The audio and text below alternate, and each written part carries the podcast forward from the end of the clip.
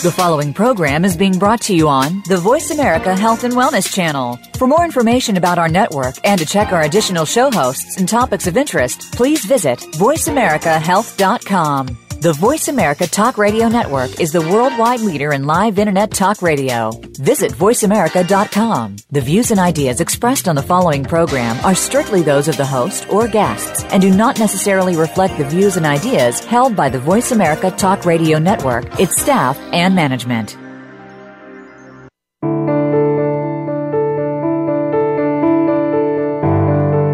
Welcome to The Journey Stories of Crisis and Hope.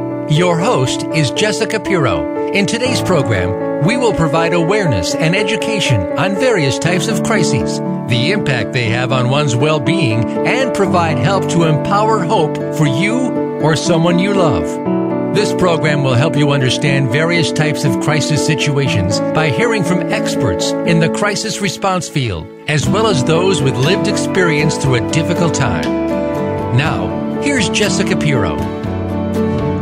Hello, everyone, and thank you so much for tuning in today. You are listening to The Journey Stories of Crisis and Hope.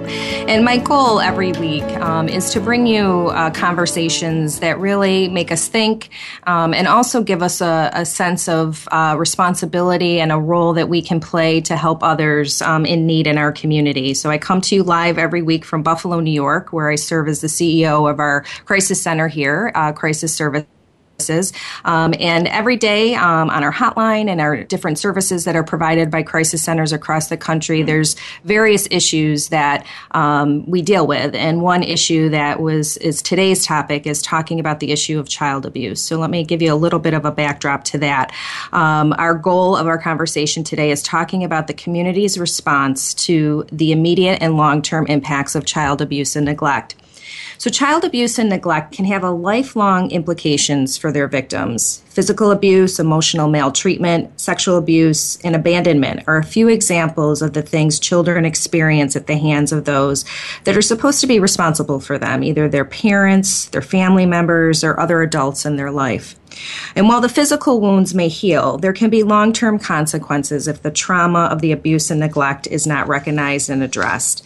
Children who are maltreated are at risk for delayed cognitive, nervous system, and immune system development, putting children who've been maltreated at a higher risk for physical and mental health problems as adults.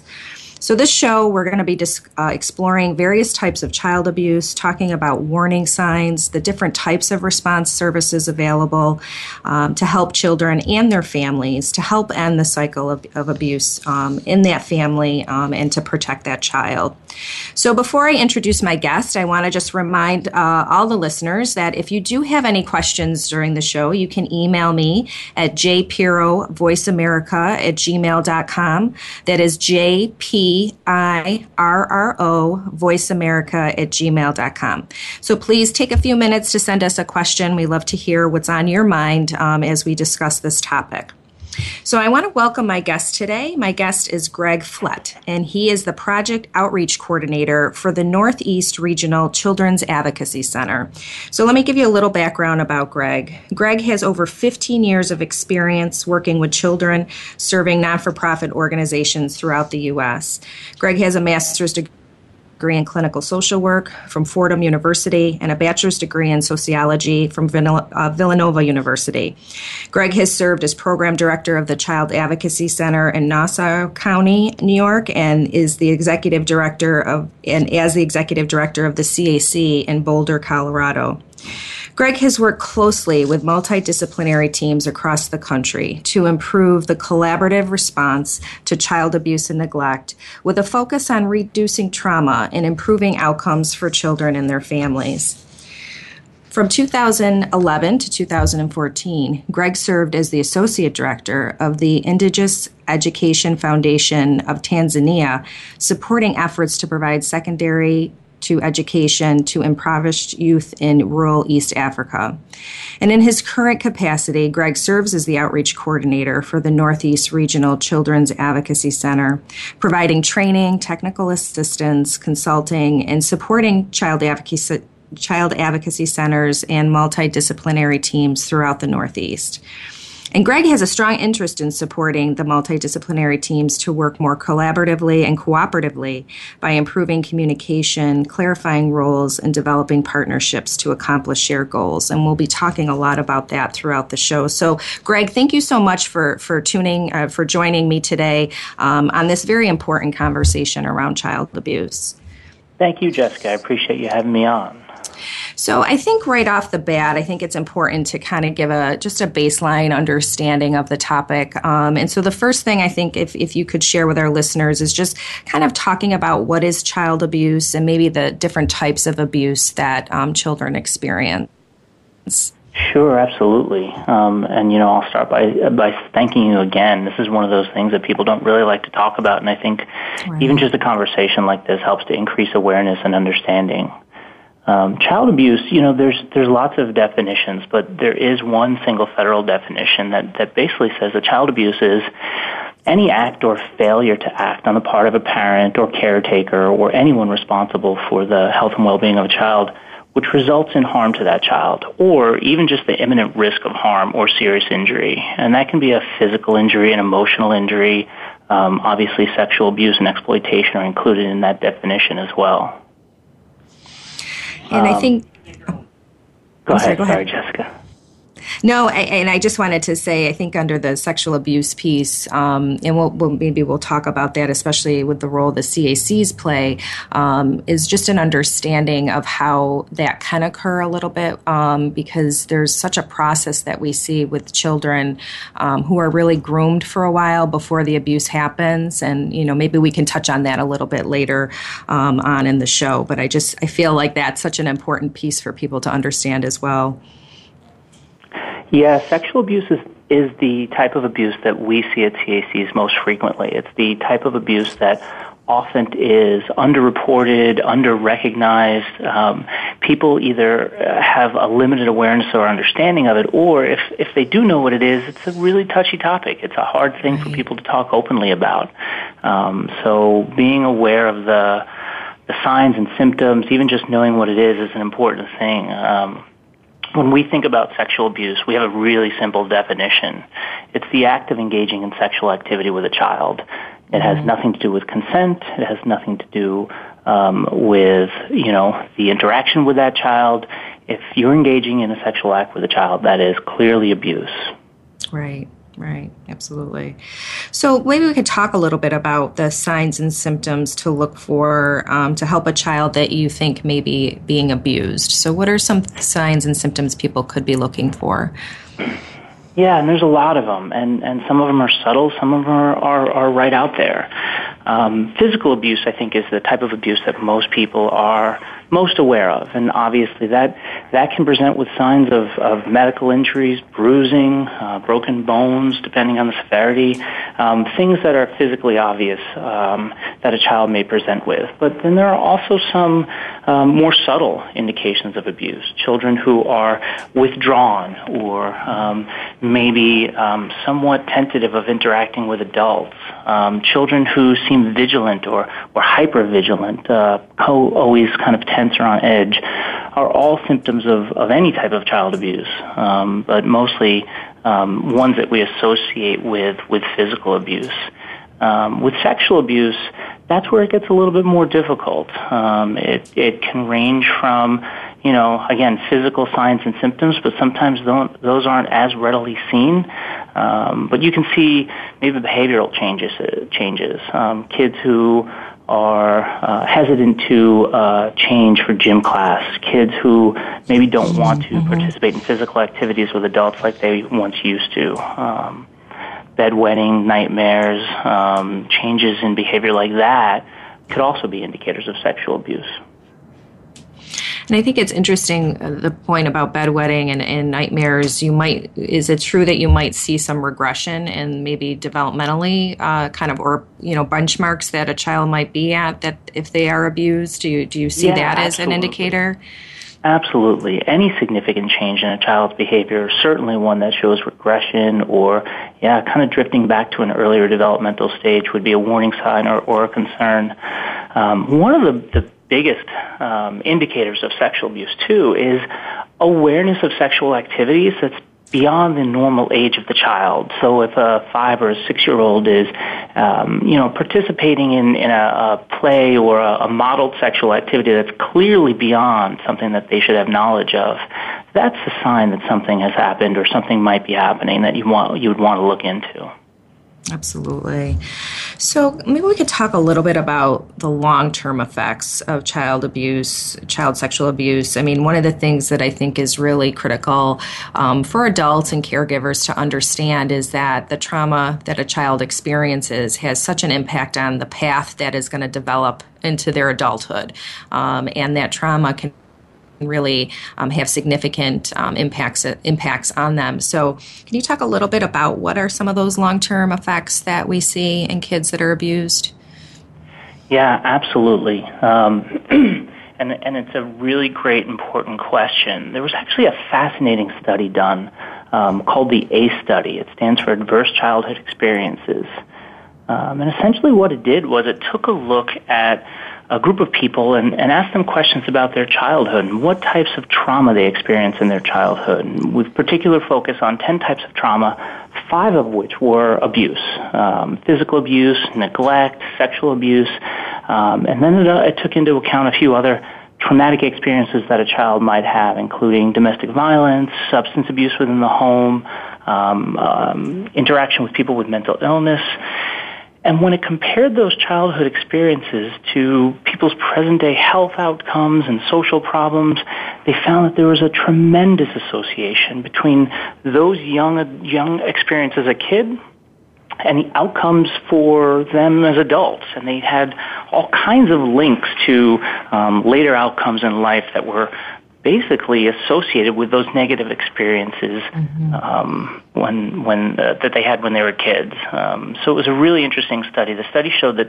that a lot of people, 28% of people in the study reported physical abuse, 21% re- reported sexual abuse. Um, and they they saw a huge number of people who uh, were reporting this abuse, and when they looked at their lifestyles, their health, um, things that, that were impacting them later in life, they could draw a lot of connections. Um, and it was it was shown that that this abuse, these childhood experiences, were having a profound impact on the rest of their life. Things like health outcomes, um, risk for uh, high risk behaviors, smoking, alcoholism, severe obesity, all correlated with um, uh, abuse or, or exposure to trauma, trauma as a kid. Um, negative health outcomes, including depression, um, coronary disease, cancer, even were connected to it. It was a really amazing study that they were able to draw as many links um, right. to to abuse and neglect and these traumatic experiences.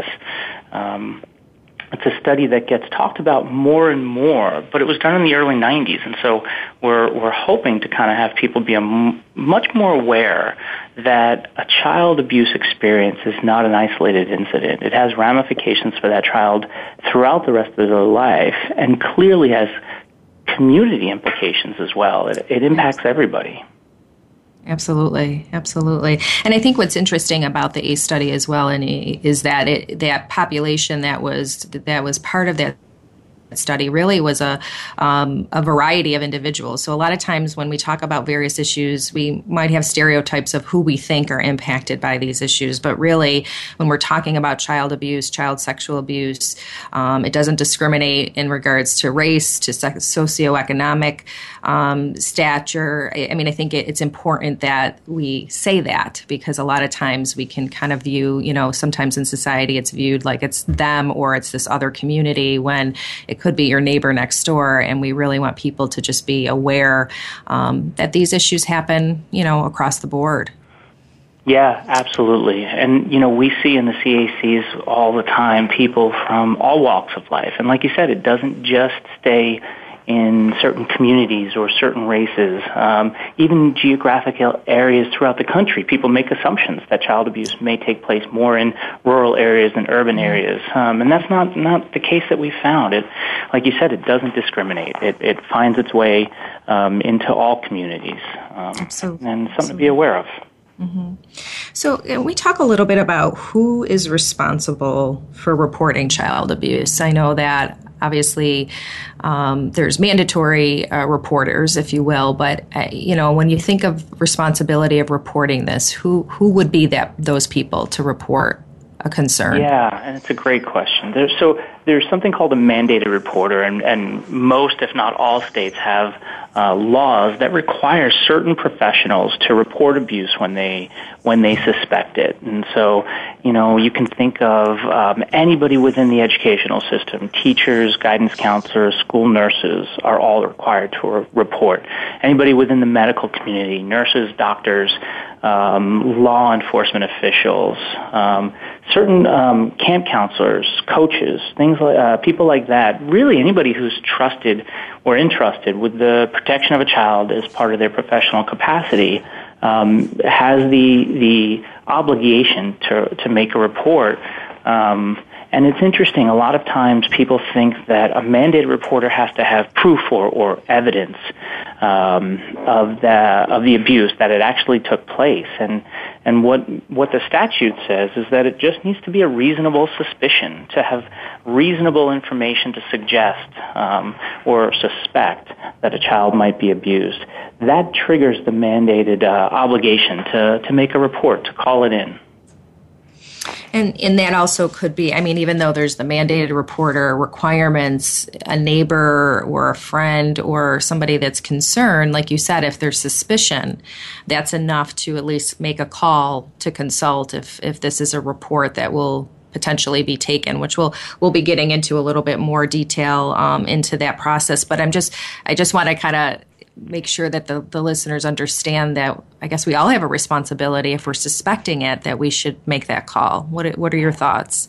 Absolutely, and I think you said it best. Um, we all have the responsibility. You know, there's that saying that it takes a village to raise a child. You know, when it comes to a child, they need as much vigilance, as much protection as we can offer them. And the community really does have an obligation to, if they see something that they suspect, to call it in. Um, the the uh, the goal really being is to make sure that no child is you know being abused out there. And and what we see a lot of times is the reports that we get are from people who have, you know, more intimate knowledge of a child than, say, a law enforcement officer or something like that. It's a, it's, you know, it's a aunt or an uncle who suspects something or someone who has contact with a child, maybe a babysitter who, you know, just doesn't think something's right and, and makes a call. It's people who are going to have close contact with the child that can sometimes pick up on those more subtle cues that I was talking about earlier. Absolutely, and you know we'll um, we're going to be heading uh, shortly into break here, but I think um, you know one of the things we'll maybe touch on as we start the second segment is just talking a little bit about that process, so people have a better understanding. Because I know that I'm sure a family member or a neighbor might have some reservations of kind of getting involved in family business, if you will, and I think we have to learn that uh, in order to protect children, we all have to take care of them. Like you said, it does take a, a village to care for them. Um, and I, you know, I think it's important for people to know um, that responsibility does lie with us as adults to really care for our children, all children um, in our communities. And and um, so, you know, we'll definitely talk a little bit more about that as as we get into the second segment. So before um, before we head into break, I do want to just share because this is obviously a, a national uh, show. I always like to share a resource for people to look into. And so there is a, a website called childhelp.org.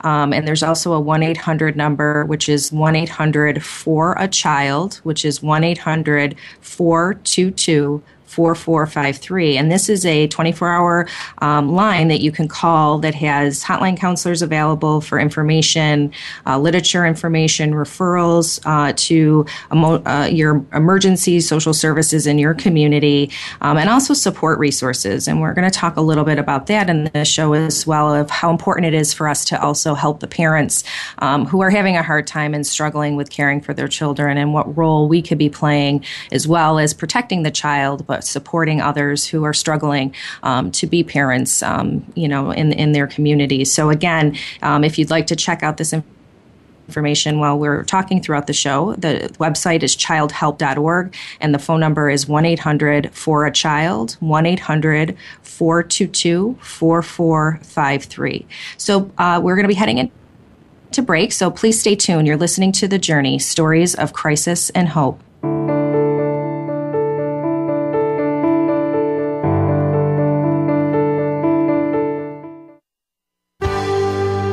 Your life, your health, your network. You're listening to Voice America Health and Wellness. Crisis Services is Buffalo and Erie County, New York's safety net since 1968. We provide hope, safety, and immediate help 24 hours a day. If you need someone to talk to, or if you or a loved one needs immediate help, our crisis first responders are available anytime at any hour. You're never alone. Crisis Services is here to help. Call 716 834 3131. 716 834 3131. Or visit us on the web at crisisservices.org.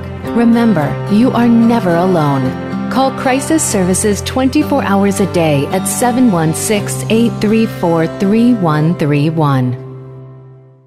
Much of the time, the illnesses that people feel are simply symptoms, and they mask the root cause of what the real health problem is. You can take back control of your own health, starting with Billionaire Healthcare. This program is hosted by Ashley Black. Our program will introduce you to fascia, which is the knowledge of the living matrix. This bit of knowledge can bring you the health secrets that only the rich and famous have known. Until now. Listen Wednesdays at 1 p.m. Eastern, 10 a.m. Pacific on Voice America Health and Wellness. Your life, your health, your network. You're listening to Voice America Health and Wellness.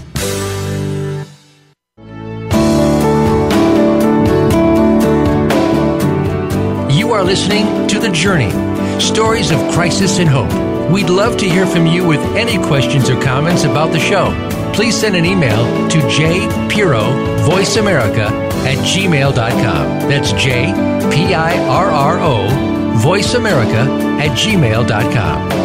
Now, back to the journey. Here again is Jessica Pirro. Welcome back. My guest today is Greg Flett, who is the outreach coordinator for the Northeast Regional Children's Advocacy Center, and we're talking about the issue of child abuse.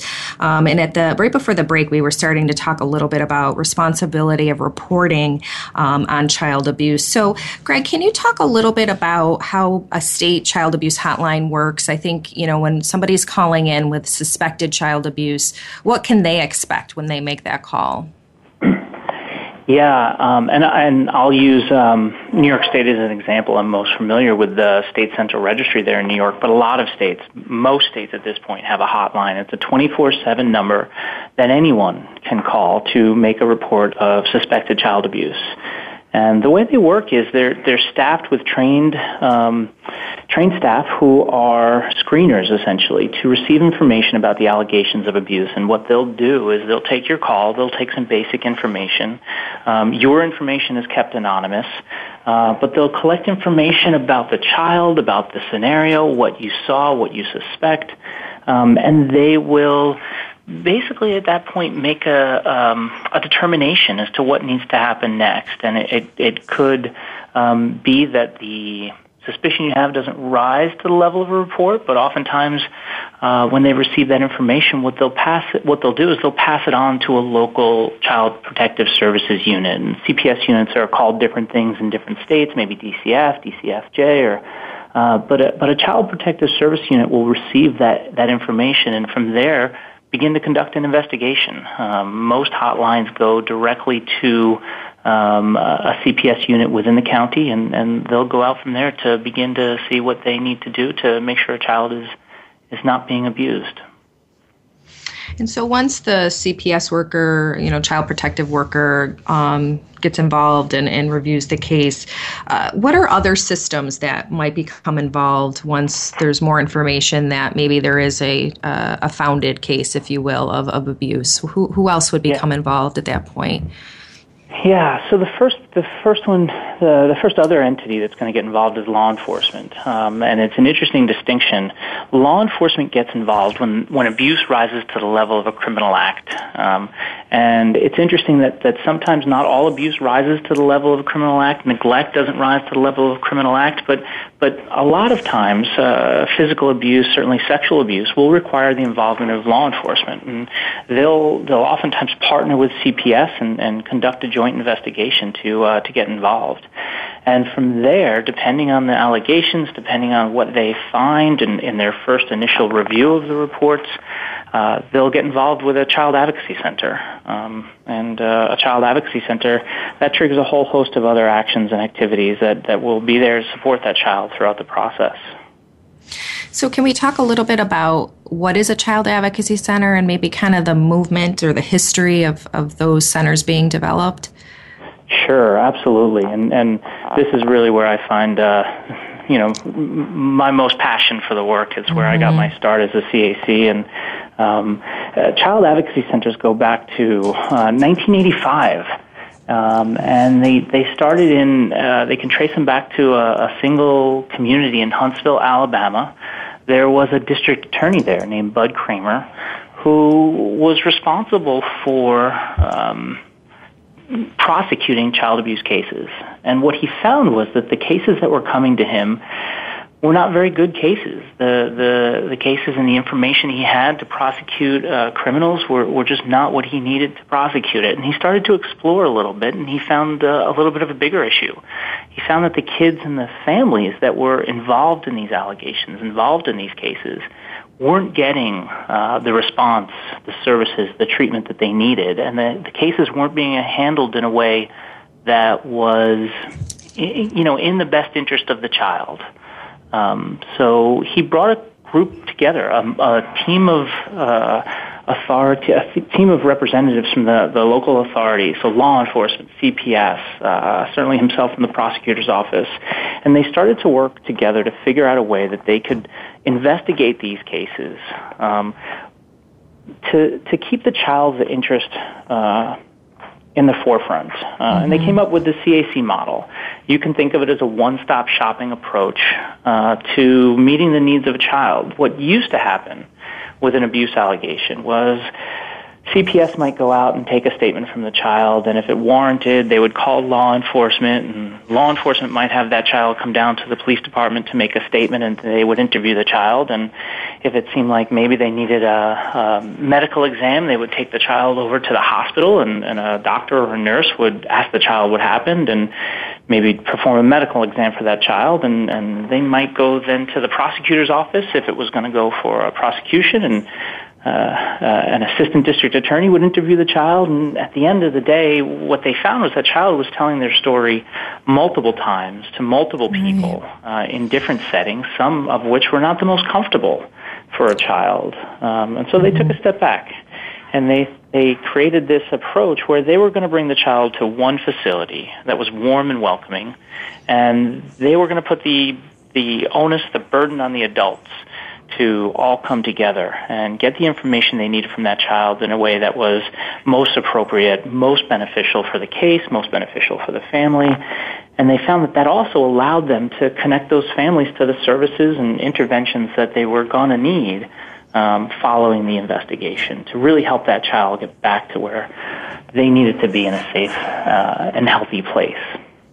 So definitely, when you talk about the Child Advocacy Center setup, there, there's a lot of benefits to the model. Um, especially for the child, but also for I think for the family or, or the caregivers that are involved. Um, I think you know you mentioned too, like it helps to keep the child from having to tell their story over and over again. Um, maybe is probably a little more child friendly environment. Um, what are some other benefits that you see uh, a CAC provides for children and their families?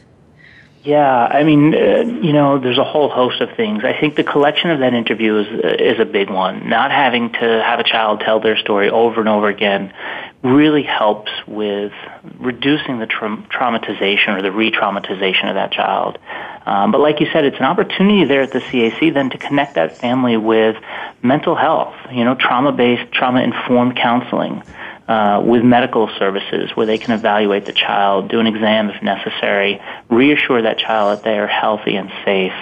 Um, victim advocacy is a huge piece of child advocacy centers mm-hmm. where um, a victim advocate might be assigned to a family and provide a case management type support for that child throughout the entire investigation, throughout the prosecution, even afterwards.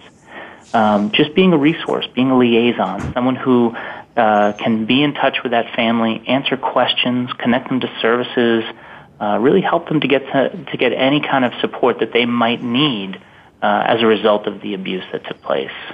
Um, there's also a huge benefit for the teams involved. So, you know, the, the real benefit in many ways from a multidisciplinary team approach, from a CAC model, is to help these team members get information in a way that's uh, cooperative, collaborative, reduces duplication of effort, um, really helps them to get their needs met as well. And so there's almost two two benefits to a CAC: one for the kids and the families, and one for that team. Absolutely. Absolutely. And I know you had mentioned as we've been talking the different partners that are involved. It's CPS, law enforcement, uh, victim advocacy, mental health providers, healthcare providers as well. Um, you know, what, what are some other benefits to those partners to get involved? Because a collaborative model can be very positive, but can be very challenging at sometimes as well. So, what are other benefits for a discipline to, to be involved in this type of model? Yeah, one of the real strong benefits that I've seen is this approach to uh, reviewing cases and working collaboratively on cases. Um, they really, when CACs and, and uh, multidisciplinary teams, we call them MDTs, when they work well together, they really do work well. They they they take it to another level where instead of one person trying to, you know, investigate a case, identify the needs of a family, um, you've got a whole team. You know, we say in the field that no single discipline can adequately meet the needs of a child abuse victim. Um, it really does take a whole host of disciplines, and when they come together in, in that way, they can really do a lot of things that they wouldn't be able to do individually. Um, just the benefits of information sharing, uh, collective problem solving, thinking about the needs of this family and the needs of the case um, in a group setting provides a lot of a lot of solutions, a lot of possibilities that might not have otherwise been considered. Um, and it removes some of the burden from the team. You know, if you can think of a law enforcement officer trying to investigate a, a, an abuse case entirely by himself, he may not or she may not have the resources to, you know, connect that family to services, to identify mental health. It's not within the scope of their their role. And so on a team, they can they can refer that person to the victim advocate, knowing who that person is, how to connect them in a way that's going to be useful and, and helpful. Um, it really allows everybody to do their job so much better, um, and it results in better outcomes for these kids and these families. Absolutely. So I know part of your role is providing support and technical assistance to child advocacy centers. Um, in your work that you've you've done, what what are some of the challenges um, that you've seen with a this kind of collaborative model of service? Um, because I'm sure it's a process for these teams to continue to to be successful. You know, it's in, in the work that they need to do as a team to to work effectively. But what are some challenges you've seen, and, and maybe how how have you you work to address those? Yeah, as you can imagine, bringing together eight or nine different disciplines, you know, individuals from each of these disciplines, um, each with their own roles, their responsibilities, their obligations to their own unique discipline, whether it be law enforcement or CPS or prosecution, bringing them together and having them work interactively and collaboratively, it presents all kinds of opportunities for challenge. Um, the primary one that we see is poor communication. Teams that don't find ways to communicate well have a lot of struggles and a lot of challenges. Um, sometimes, you know, turf issues. Who's who's going to take the lead on a case? Whose role is is you know this part of the investigation, and who's going to do that part of the investigation? And sometimes even egos get in the way, where everybody, you know, everybody wants to do their job great. Everybody wants great outcomes for the kids, but making room for other people who have needs, you know, with regard to their roles on the team, it can be it can be tumultuous at times. Um, we do a lot of work developing um, strong collaboration on teams, finding ways for teams to um, talk about the issues that they're facing, to address conflict in a way that's productive and useful. Um, Um, and so we we spend a lot of time doing that with them. Um, even the, just the turnover. So one of the things that we mm. know within yeah. social services, within CPS, within law enforcement is people move within the field. People, you know, come in and find it's not for them, and they move out. And so, just keeping a team up to date with protocols, procedures, helping new people come onto the team to know what they need to do, what they need to um, be aware of, what their role is on the team can present all kinds of challenges. And so we spend a lot of time also working with teams about their orientation process, how to onboard, if you will, new members in a way that's going to be useful and helpful. Absolutely. Now, have you seen this model kind of be replicated for other types of issues? You know, it's one of the it's one of the interesting things. Um, there's a few places where we've seen this team approach kind of um, look a little bit similar, but there's not many examples of it. Um, mm-hmm. Schools and hospitals are the two places that we see it primarily. So, in, in within a school, you'll see um, for case planning for students, you'll see all kinds of teachers, social workers, therapists. Uh, um, counselors coming together to think about, you know, how to benefit that child, how to create a plan for that child. We see it in medical, um, hospital settings sometimes where nurses and social workers and doctors will come together to plan for a case. I struggle to think of another example, though, where I've seen as many disciplines from such diverse um, uh, fields come together. Uh, it's really a unique model. Absolutely. And I think one of the, you know, one of the things about the CAC model is like we talked about that the, you know, keeping the, the needs of the child is a, is is a priority, um, and understanding as we started in this whole discussion when we began the show about the impact of the trauma that the the children experience, uh, depending on regardless of the type of abuse, that trauma that they experience, and so that care that they get right after those incidences have such a long term impact on their um, ability to trust and um, kind of a, reestablish safety for themselves. Um, so, I mean, as as partners, we have such a, a, significant role of of the work that we do, but then on top of that, that reminder of the mission of a CAC um, that you know really caring for the child and their um, success after experiencing a trauma like this is is really a critical priority.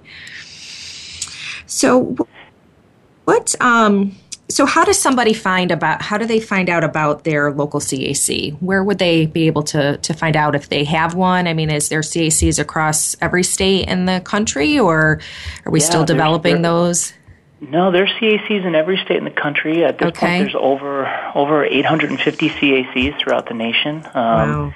Um, and yeah, the easiest way um, to find a CAC is to go to a website called the National Children's Alliance.org. Uh, National Children's Alliance, or NCA, is a um, a national organization that basically uh, connects all of the CACs. It sets ten standards for accreditation, uh, which asks C- CACs to meet a certain minimum bar of best practices to ensure that they're providing the best services to kids. Um, and right there on their website, there's actually a very uh, a very good tool where you can you can type in your zip code and it'll pull up uh, a CAC within your community. Um, the goal, and we're still working on it, the goal is to get CACs in every community within this country, basically making it so any child who needs access to services at a CAC doesn't have to travel more than an hour. Um, to, mm-hmm. to get those services. New York State, um, the states of the Northeast that we serve, um, are really doing a fine job meeting that. We're still growing some CACs in certain parts of the Northeast, but um, but yeah, there's a lot of them out there, and so that's a great resource to look. The other thing you can do is check your local chapter. So each state has a chapter of CACs. In New York State, it's called the New York Children's Alliance. Uh, in other states that they go by different names, but that chapter will likely have a website that you can look up online, um, and they'll have a directory to the CACs within your state. Also, a great resource to call them and, and talk to them about what CAC options are available. Uh, um, resources might be available near you. Yeah, and I think it's important for parents to know that they, they that those those services exist, and if they're you know that they can go there, that they can reach out and and get that support for themselves and their families if they feel that there there is a need for for that type of service. So um, we're going to be heading into break in just in a few seconds here, but I just want to remind our listeners that um, if you have any uh, questions or if you have some concerns about uh, a child in your life, we want you to reach out for help today. Um, and the child there's a website called Child childhelp.org. It has a lot of information uh, in, in resources, but also there's a hotline that's 24 hours a day, which is 1 800 for a child. It's 1 800 422 4453. Again, 1 800 422 4453. So um, we have been talking a lot about the issue of child abuse and, and more information to come in our next segment. So please stay tuned. You're listening to The Journey Stories of Crisis and Hope.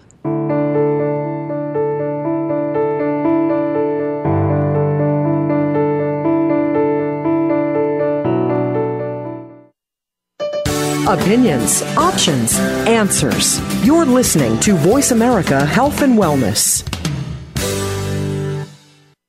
We are bombarded with information daily about happy life strategies, beauty products, and business success ideas.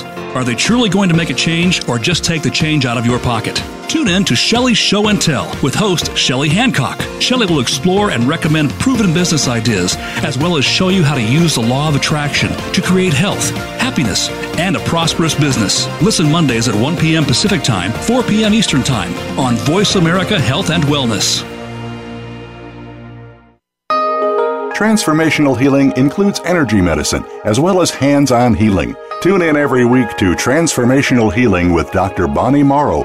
If you want to know more about the business and science of energy fields, chakras, and the medical and spiritual community, join our expert guests as we work together to bring you closer to your personal health vision.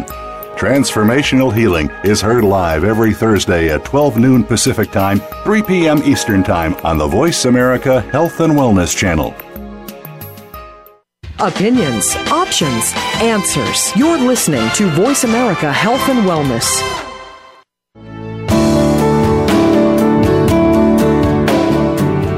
You are listening to The Journey Stories of Crisis and Hope.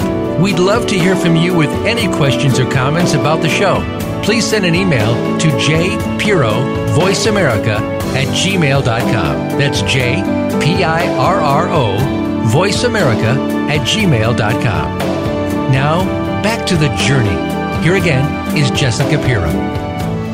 Welcome back, everyone. My guest today is uh, Greg Flett, who is the outreach coordinator for the Northeast Regional Children's Advocacy Center.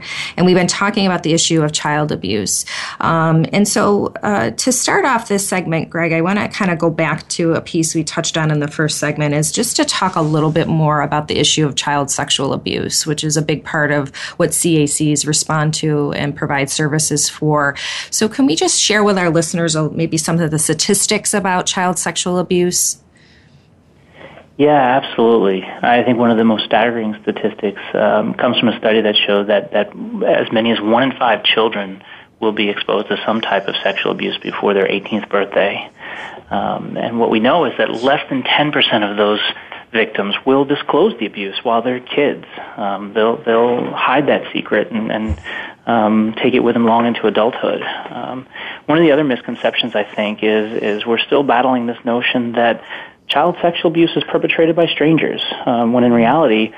80, upwards of 80% of the cases of abuse take place by someone who is in a caretaker relationship, whether it be a parent or a step parent, uh, aunt or an uncle or something along those lines. And, and it really is um, uh, something that happens within families, um, something that happens um, frequently that, that oftentimes goes unaddressed.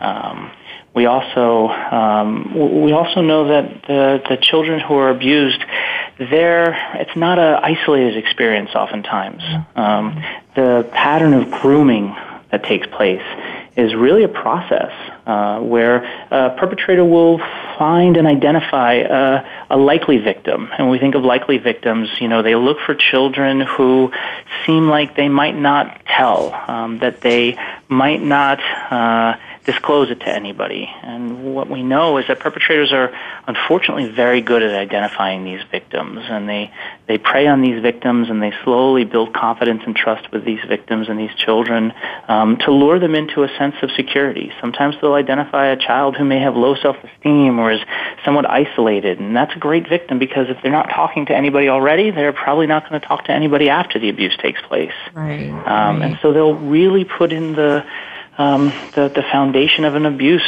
uh, a grooming behavior where they're going to lure that child into a, a bad situation.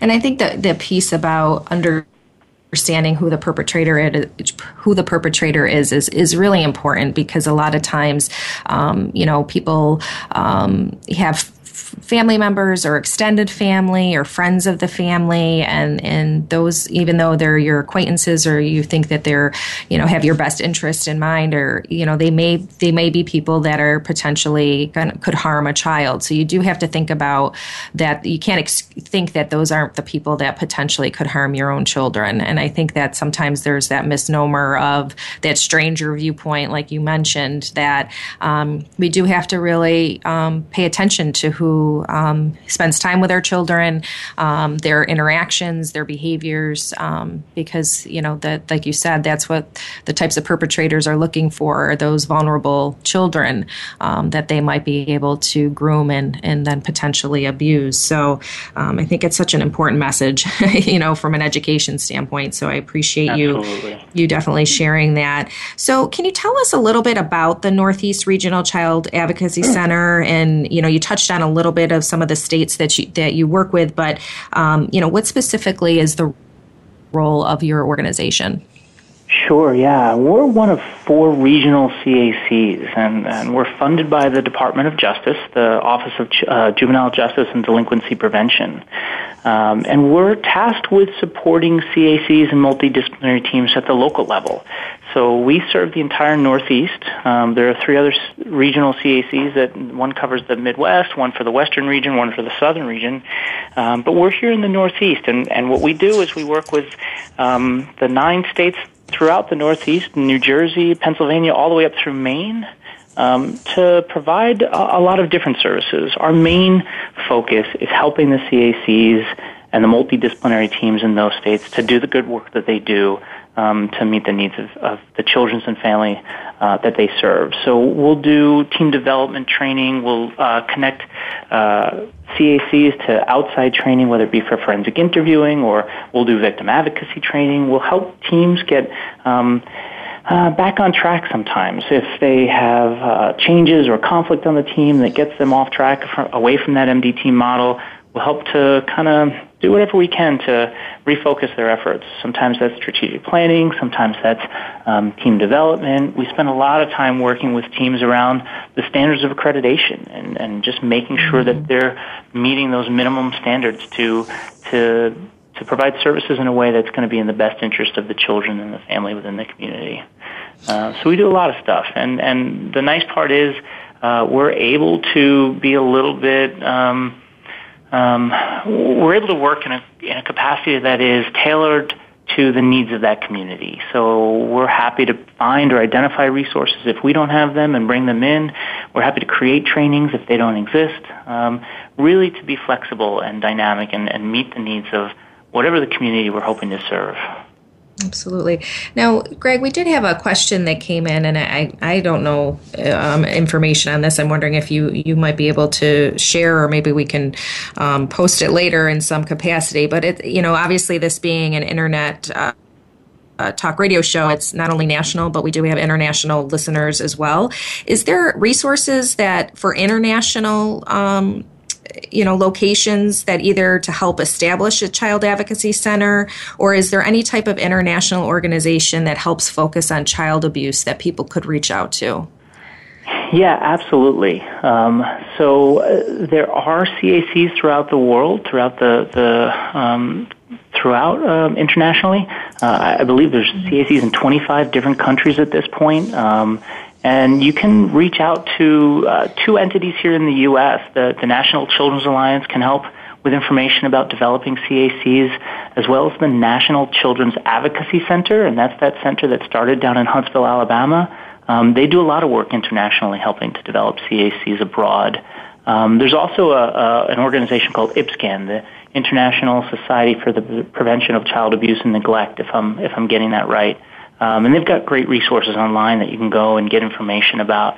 Um, so yeah, it's definitely something that um, the the movement and the model of CACs is spreading well beyond the U.S. and and I know that they have them in a lot of different other countries at this point. Great. Well, thank you for sharing that. That's that's very helpful. So, you know, I just want to take a, a, few minutes to talk about kind of the roles that communities can play in helping to protect to protect children. So, we've been talking about the CAC model and the resources after an incident happens or after abuse happens. But what are some things communities can do to help protect children from abuse even occurring? Do you have any suggestions or recommendations? Yeah, absolutely. I think the first thing that, that community members and everybody can do is be aware. Um, just be aware that child abuse happens. It happens in every community. It happens, you know, throughout all parts of the U.S. and in every um, in every piece of society. Uh, and be aware that it has profound impacts on the life of a child and, and, and then throughout the rest of their life. Um, the one thing that we really tell tell caregivers, tell parents, tell everybody is to be present, to be engaged, and be involved in the life of a child. Um, eh, you know, on a, on a very micro scale, having good communication and trust between a child and a caregiver, a child and a parent, has long been one of the ways that is that is suggested to be the, the primary factor in deterring a child from being abused. Um, kids who have open communication with adults and will tell them when something bad has happened or they think something bad has happened are less likely to be victims. Um, so awareness, I think, is, is a big thing that we're really pushing lately. And there's some trainings, there's some national trainings out there. There's a, a training called Darkness to Light or Stewards to Children that, that really educates people on how to be vigilant, how to be aware, how to work in child-friendly facilities that are responsible for, for caring for kids, nursery schools, daycare centers and have them operate in a way that is going to, you know, just very easily be aware of, of child abuse, what it is, and, and where it might be present. Um, and that is something that, that we can all be kind of vigilant for, um, to, to keep our eyes open and be aware that it takes place and, and not try to ignore an issue like that. Um, at a community level, I think what you can do is you can be engaged with your CAC as well to be knowledgeable about about your advocacy centers in your community. Reach out to them for information. Ask them to do trainings, which a lot of them do. Um, support them in any way you can, whether it be volunteering or donations or anything like that. Um, I think as we continue to grow the CACs in, in this country, we will see a, a much more um, thorough uh, response to child abuse, if you will, and everybody will be on the same page about it, and, and kind of the awareness will increase. At least that's our hope. Absolutely. And, you know, I guess a question I have is, um, you know, if there's parents who are listening in today who are struggling, maybe who have um, been abusive towards their children, what are resources that parents can reach out and feel uh, safe to reach out because I know it's it's a frightening space for a parent to be in if they're concerned that they might lose their children. Um, and so, is there other resources or is there websites that you could share for parents to to reach out to? I know the childhelp.org has some great resources on it as well, but I'm just curious if there's other um, you know resources out there that are specifically for parents that might want to learn more on what they can do to help themselves in order to protect their children. Yeah, absolutely. Um, you know, the one I mentioned, Stewards to uh, Stewards for Children or, or Darkness to Light, it kind of goes by both names, is a great resource. But but honestly, I would I would refer people to their local CAC. Reach out to your CAC. They're there for just for not just uh, investigations and response, but they're there as a resource within the community. A lot of CACs will um, they have staff who will go out to um, schools, PTA meetings, community centers, and do education about you know what their role is about child abuse within the community, what they need to know um, right there in their own communities. And I think doing it on a local level like that really does make it real and really helps to solidify the fact that this is something that's happening. And, and they're a great resource for help for parents who have questions or concerns. It can be daunting to call law enforcement or CPS with a question about child abuse for fear that they might trigger a response that you're not ready for. Um, right. CACs, you know, they're mandated reporters, so they will make a report if they need to, but they're also there to just answer questions to help, you know, maybe clarify a situation or, or you know, share resources or services, um, steer people in the right direction. Um, yeah. That's great. Yeah. So why don't we share? Um, could you share your your contact information, the website for your um, your center, you know, your office, and um, so that if people are interested in learning more about the Northeast Regional uh, Child Advocacy Center, they can check you out as well. Yeah, absolutely. We are at nrcac.org org. Um, and you can go to our website. There's lots of information on there. There's contact information. So I am just one of the staff at NRCAC. We've got an executive director who works out of the Philadelphia Children's Alliance. It's a great resource down there in Philly. Um, we have a project director who is in Pennsylvania, and then three more outreach coordinators throughout the Northeast. And so we're kind of spread around, ready to be available to teams, to CACs, to communities um, especially communities that don't have CACs. So if you're out there and you're thinking about starting a, a CAC and you want some resources, feel free to reach out to us. We're happy to be there as a resource and a support and, um, and can kind of help to, to get you connected if you need. Absolutely, and I think that you know one of the things to just leave our listeners with today is is that we all have a role in, in helping to support um, ending child abuse in our communities, but also helping to get children linked to services and support if needed. So, you know, a message we are sharing with you today is your CAC, your Child Advocacy Center, and your community is really a great resource for you to to reach out to. And I just want to remind everybody as well that um, there's for national information you could go to Child help.org. Um, that website has a lot of different resources as well, and, and we've been giving out the number for them as well, which is 1 800 for a child, which is 1 800 422 4453. Again, 1 800 422 4453. So, Greg, I want to thank you so much for joining me today. I appreciate your your insight and your expertise to kind of help share the message uh, with our community, with our nation um, about ending child abuse. So I want to thank everyone for tuning in and joining me for another episode of the Journey Stories of Crisis and Hope. Please join me every week Tuesday at 8 a.m. Pacific Time, 11 a.m. Eastern Time. And again, if you have any questions or comments about the show, please email me at jpirro, voiceamerica at gmail.com.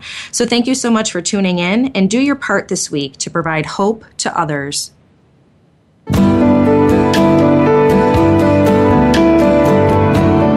Thank you for tuning in to The Journey Stories of Crisis and Hope. Please join your host, Jessica Pirro, for another edition of the program next Tuesday at 8 a.m. Pacific Time and 11 a.m. Eastern Time on the Voice America Health and Wellness Channel. We'll see you here next week.